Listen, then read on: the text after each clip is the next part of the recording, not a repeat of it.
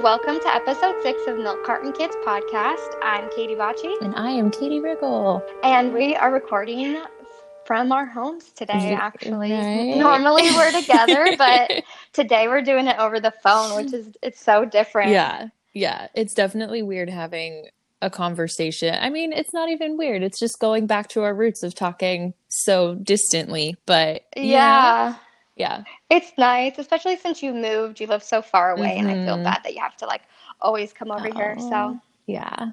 It's okay. I don't mind. Okay. So, um, I can't remember who went first last time, but um, if you want, I can go first. Sure. Yeah. Okie dokie. So, my case this week is on baby Gabriel Johnson. Um, and just to warn you, this case is going to make your blood boil. Mm, I love the start. Gabriel's mother makes Casey Anthony look like a saint. Oh, and gosh. I just, like, cannot stand her. Yeah. Ugh. Okay. Bracing myself. Yeah. So um, I got my information from True Crime Daily, Fox twenty-nine, and a YouTuber named Danielle Hallin. I think that's how you say her name. Um, she she does a really good episode on this. So, so Elizabeth Johnson and Logan McQuarrie were living in Tempe, Arizona. So they are locals to this area. Mm-hmm. Um, and they looked like your typical perfect couple, but in reality, they had a lot of deep issues and would fight a lot, and they were very toxic.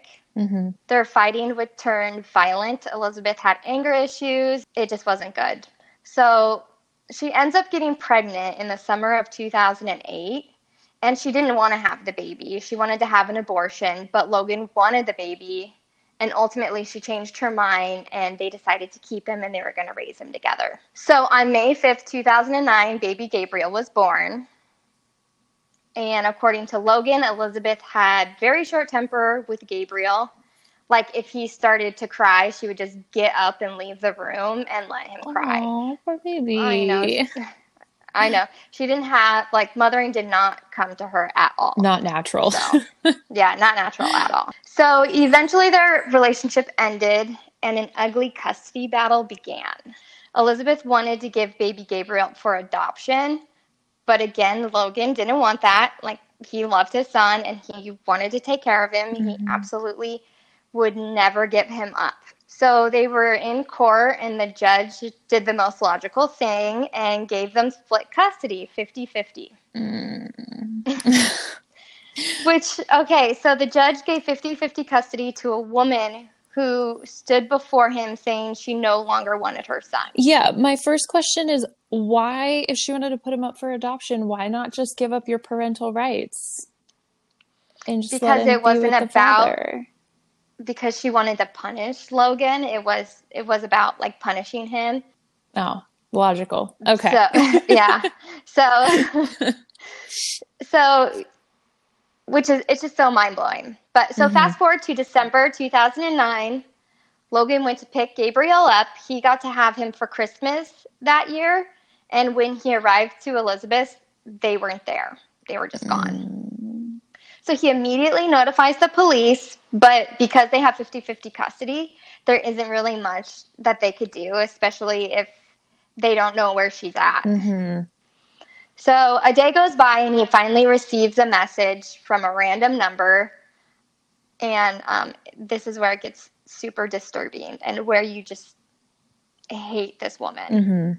So the text said, "You will never find me. I'm already boarding a plane out of this country. When I'm safe, I'll email you the exact location of dead Gabriel's little blue body." No. If, if the garbage doesn't come first. Oh, I, I don't even have words. That just gave me chills. I don't like it. I know. And so Logan freaks out, and he calls the number, and he finds out that it's Elizabeth on, like, this burner phone. And, you know, then they have, like, a video recording of her and his conversation. And she says, he's like, "You didn't do that." And she's like, "Yes, I did. I suffocated him. He turned blue. That's when I put him in his diaper bag, and I put him in a trash can." Mm. And then Logan said, "Where are you, and where's Gabriel?" And she responded, "I told you that I killed him this morning." So Elizabeth told Logan that she had killed Earl to get revenge on him for speaking with other women. So they're broken up, and she's just super jealous and mm. just this terrible, terrible person, and she just wants to get back at Logan. So yeah. she tells him that. And she blamed him for ruining their life and forcing her to kill Gabriel. Okay, well, that's a stretch, but okay. yeah, so she's pretty much just blaming Logan for everything. Yeah. So th- to me, this is why she's way worse than Casey Anthony. Like, if she didn't want to be a mom, like, she didn't have to be. Like, exactly. Logan would have taken care of him, and he wanted to. Yeah. So, but she was jealous and a terrible person. She used Gabriel to punish and hurt Logan. Mm-hmm. She thought that she was, like, playing chess, and he, like, little Gabriel was just a little pawn piece oh, to her. Goodness. And she, like, did not care what happened to him, mm-hmm. like a true psychopath. Ugh, I can't imagine that. I know. They found out that she was in San Antonio, Texas, which she has absolutely no connections there. Um, and San Antonio happens to be the capital of black market adoptions in the United States. Oh, no. Coincidence? No, I don't think so. Uh, it's an adoption that's not followed by state and federal laws. Mm-hmm. Usually involves the payment of large sums of money to an adopted child's birth parents or another intermediary, like maybe an adoption attorney, an adoption facilitator, an adoption agency. And this is in order to avoid provisions of the law. Mm. So they just, they're trying to bypass laws and regulations. Got it. And in many cases, like, all participants in black market adoptions are subject to criminal prosecutions, um, as well as there being a possibility that the child would be taken away from the involved adoptive parents and placed for adoption with another set of adopted parents. Like a poor mm. child who's just being tossed around, and then they just get taken again and then get put into a different set just, of adopted parents. Yeah, the legal version of it. Yeah, yeah. Like, obviously, all of those parties involved prior mm-hmm. do not deserve to have yeah. any child. Right, yeah. These dirty adoptions happen in amusement parks and, like, sketchy rundown motels, which I lived in a motel from, like, sixth grade to most of, like, my high school. Mm-hmm. And I just, like, think about all the stuff that I didn't see. Yeah. Like, six, like, six years of living there. And there had to have been these dirty adoptions and, like, human trafficking going on at some point yeah. that I just did not know. Because I saw a lot of crazy, terrible stuff, mm-hmm. but I can't even imagine the stuff that I didn't see. Yeah, that they're, like, discreet and behind closed doors about. Yeah. Yeah. That's probably why I love Schitt's Creek so much, because, like, like Alexis, I shared a room with my brother. Yeah. And, like, and like arguing about who gets murdered first, like, really does happen. Right. It's usually by the door. So, but, okay. So, anyways. So, she's arrested on December twenty-ninth, and during questioning, she recanted her story that she murdered Gabriel. And that she said that she actually gave him to a couple she met at Six Flags through an underground adoption agency. Mm. Uh, she claims that she didn't remember any of the information about the people because it's underground adoption and there's no paper trail or any way to find out who these people were. So she, she like, purposely didn't remember. Not that she forgot. Like, she just says she didn't remember. Like, she didn't want to remember. Mm-hmm. Like, she didn't ask any questions or anything. Yeah, she just didn't care. She was like, oh, you want a child. Here you go. Yeah. And just walked away. Yeah. And mm-hmm. she did end up, like, somehow having a nice, pretty, like, ruby ring and a diamond ring for twenty thousand dollars that she didn't have before. Oh, well, so that's an explanation there. Right. Yeah. So they searched the landfills to make sure Gabriel wasn't there, and she eventually was charged with kidnapping and custodial interference. Kidnapping ended up getting dropped, and she was found guilty of custodial interference and was sentenced to five years and was released on parole. That's it? Mm-hmm. What a shame. Yeah. Right? What a letdown of the system. So she moved to New Mexico and got remarried, which was against her parole, and then she was arrested again and spent twenty days in jail. Mm-hmm. Um, since then, Logan has also gotten married and has two other boys. Oh. They talk about him all the time. Good for him. And he hopes that Gabriel comes home one day. Yeah. yeah. Does she have any kids in her new marriage? I hope not. No, no, no, no. Thank goodness. Yeah. Right. And then so Gabriel will be like eleven or twelve now. And his adoptive parents is all he would have known because he was eight months old oh, when he was yeah. when he was given up. So um, there is like an age progression um, when researching this. Like just recently, of December twenty twenty, they released police interview and new details. And while Elizabeth was making her way to Miami, because I think that's where she got arrested, was in Miami mm-hmm. or on her way trying to get out of the country or something. Um, but she was staying at like where, so when she was traveling, she would give um, the places different names. Mm-hmm. In one spot, she told them that her name was Victoria Evans. And the weird thing about that is there was a waitress years ago that said Elizabeth gave gave Gabriel to a woman who was originally from a small town near Victoria, Texas.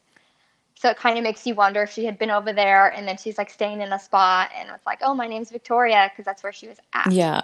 And there was a ping between the cell phone tower and Elizabeth's cell phone near Victoria around the time that she gave her baby, like two friends of this couple named the Smiths, which is a whole a whole nother crazy, crazy story. Mm-hmm. And the directions to the park were found in Elizabeth's journal. Oh. So that actually kind of looks like it's panning out yeah. to be like, that's probably what happened. Yeah. If you couldn't hate this woman anymore, she was talking to her grandpa while she was in jail, and there's like a voice voice recording, and the grandpa asked her, do you want the adopted family that you gave the child to to turn him over?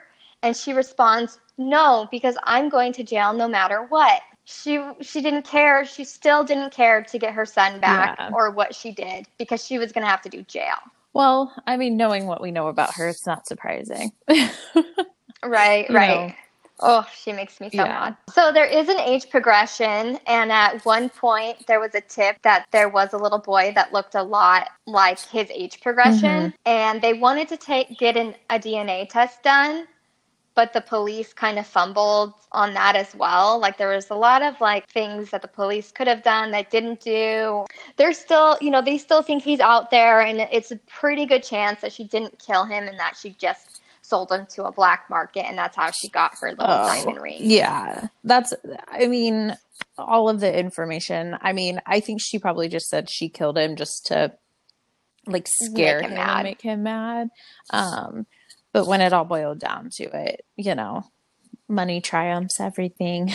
Like it all could have been yeah. solved, but by going to court and just letting him, letting him, yeah. have it, you know, or not even going to court, no. just like leaving him and letting him be. Like there's no reason to even take him to court. Like the whole reason why she took him to court is because she wanted to give him up for adoption, and he wouldn't sign the paper. Yeah. So it's like, okay, like unless she was fearful that he was going to try and charge her child support. Oh, yeah. Or something like yeah. that. But like at the same time, I'm sure he didn't want anything to do with her either, and would have been completely happy with his new family and not getting anything from oh, her. Definitely. You know? Yeah. She kind of in an interview in an interview acted like they were both like toxic, mm-hmm. but there's mm-hmm. clearly someone who's a little bit more toxic. Right. Who... Yeah. Well, clearly she, she just gave their baby yeah. away. So, I mean, that yeah. takes the, ga- the cake on t- toxicity for sure. Right. And then she still had no remorse later on. Ugh. Like, wow. Yeah. Well, I chose um, to do the story of a little girl that went missing on October twenty-fifth in two thousand eighteen from Vancouver, Washington. Uh, her name is Aranza Maria uh, Ochoa Lopez, and she went missing from a mall one day at the hands of her mother and has yet to be seen. So the whole story with her uh, started when Aranza was placed into the foster care system in two thousand seventeen following complaints of physical abuse by her mother, who was twenty-one at the time. Uh, Esmeralda is her mother's name. Uh, when Aranza was taken and put into foster care, she was covered in bruises and Esmeralda was deemed a danger to her daughter due to her history of abuse, erratic behavior, and refusal to participate in a mental health assessment. So our stories are a little linked there. Yeah, seriously. Yeah. Um, so while in foster care, uh, parents are normally granted visitation rights to their children. Um, so Esmeralda was granted twice weekly supervised visitation with Aranza. During one of the visits, uh, they decided to travel to Vancouver Mall, and she asked for permission to take Aranza to the bathroom. Upon going to the bathroom, they never returned. Oh my yeah. God. So who didn't see that? I know, right? um, so it is said that she fled with her daughter in a stolen vehicle where a sixteen-year-old accomplice, uh, Sherry Trigueros, was waiting. So I think the crazy part about this story, as I'm going through this, everyone involved is so young. Like, literally not even of legal age yet. So they just like their like frontal lobes aren't even fully exactly. developed, and they're making these like crazy choices. Yeah, like life decisions. altering decisions. Yeah. So um so yeah, so they uh fled with the daughter in a stolen vehicle with the sixteen-year-old accomplice, and they planned to take Aranza to a little town called Uh, I'm going to pronounce this wrong. I know it. But um, it's a little town called uh, Libertad. It's near the Guata- Guatemalan border in the Mexican state of uh, Chiapas. Oh. Yeah. Um, and so also involved in connection with Aranza's abduction were uh, Alejandro Zulusop, who was fifteen, and Francisco Hernandez Reyes, as well as Eric Garcia Valdivinos, who were both eighteen. And oh my God, they are all right? So they're babies. Young. It's just a baby. They're babies abducting a baby. Um, so they were arrested in connection with the kidnapping because. The because of the man whose car was the one that was stolen was used in Aranza's abduction. So it is so the story with the car abduction is the four teenagers had planned the said abduction for about two weeks prior to it actually taking place at the mall. Her car had developed a flat tire, so they needed a new getaway car. So Esmeralda met a former boyfriend, uh and when they went into her apartment on uh, Trigueros' cue, Zulusop, Hernandez Reyes, and Garcia Valdivinos uh, came in wearing masks and threatened the man with knives. They told him they were going to take his car and demanded his debit card and PIN. They left him bound, gagged, blindfolded, and tied to a chair for over twelve hours before he freed himself and was able to escape by jumping out a second floor window. Oh my God. Yeah. That's so crazy. Yeah. So, um, so yeah, they basically uh, stole this, just stole the car off of a random not a random man but a former boyfriend through you know just through connections just so they could abduct abduct this little girl. Maybe. um so it they ended up going to court and with the kids, and one of the judges who presided over the case said it was one of the worst kidnapping cases she'd ever seen during her judicial career. Uh, two of the teenagers who robbed the Centralia man and held him captive in order to assist with Esmeralda in her daughter's kidnapping were sentenced to seventeen months in prison. And that's yeah, it? that's it. And one to one hundred twenty-nine weeks in a juvenile detention facility. Um, the case against the fourth to this day is still pending. Pending. Yeah. Why? Um, That's when was it? Um. So this was back in. Let's see here. She was back in two thousand eighteen.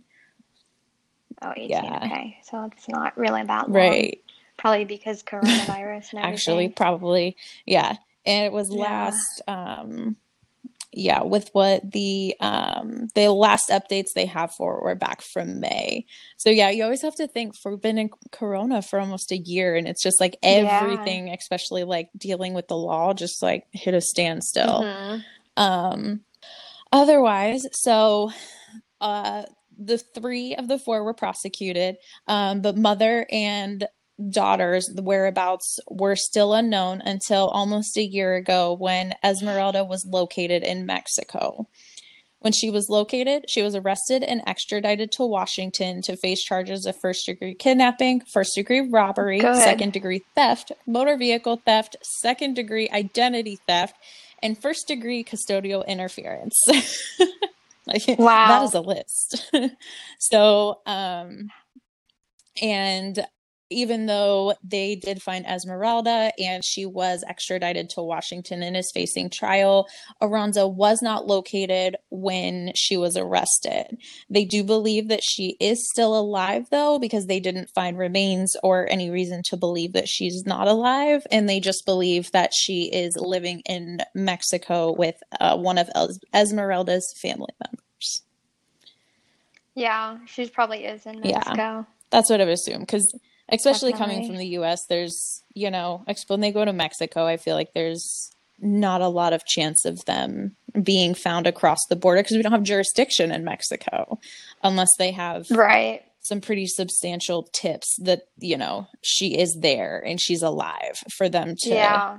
to go in, go and find her. And I would say, well, maybe I, I would say that maybe it's better, but she- She had to learn that kind of behavior somewhere. Exactly. So my guess is that her family also used to treat her that way. Yes. Yeah. Cause so my guess is that the baby's not with somebody better, um, but I definitely think that she's yeah, in Mexico. She's definitely in Mexico. And, you know, she didn't come from too much of a loving household because she does have a history of abuse and erratic behavior.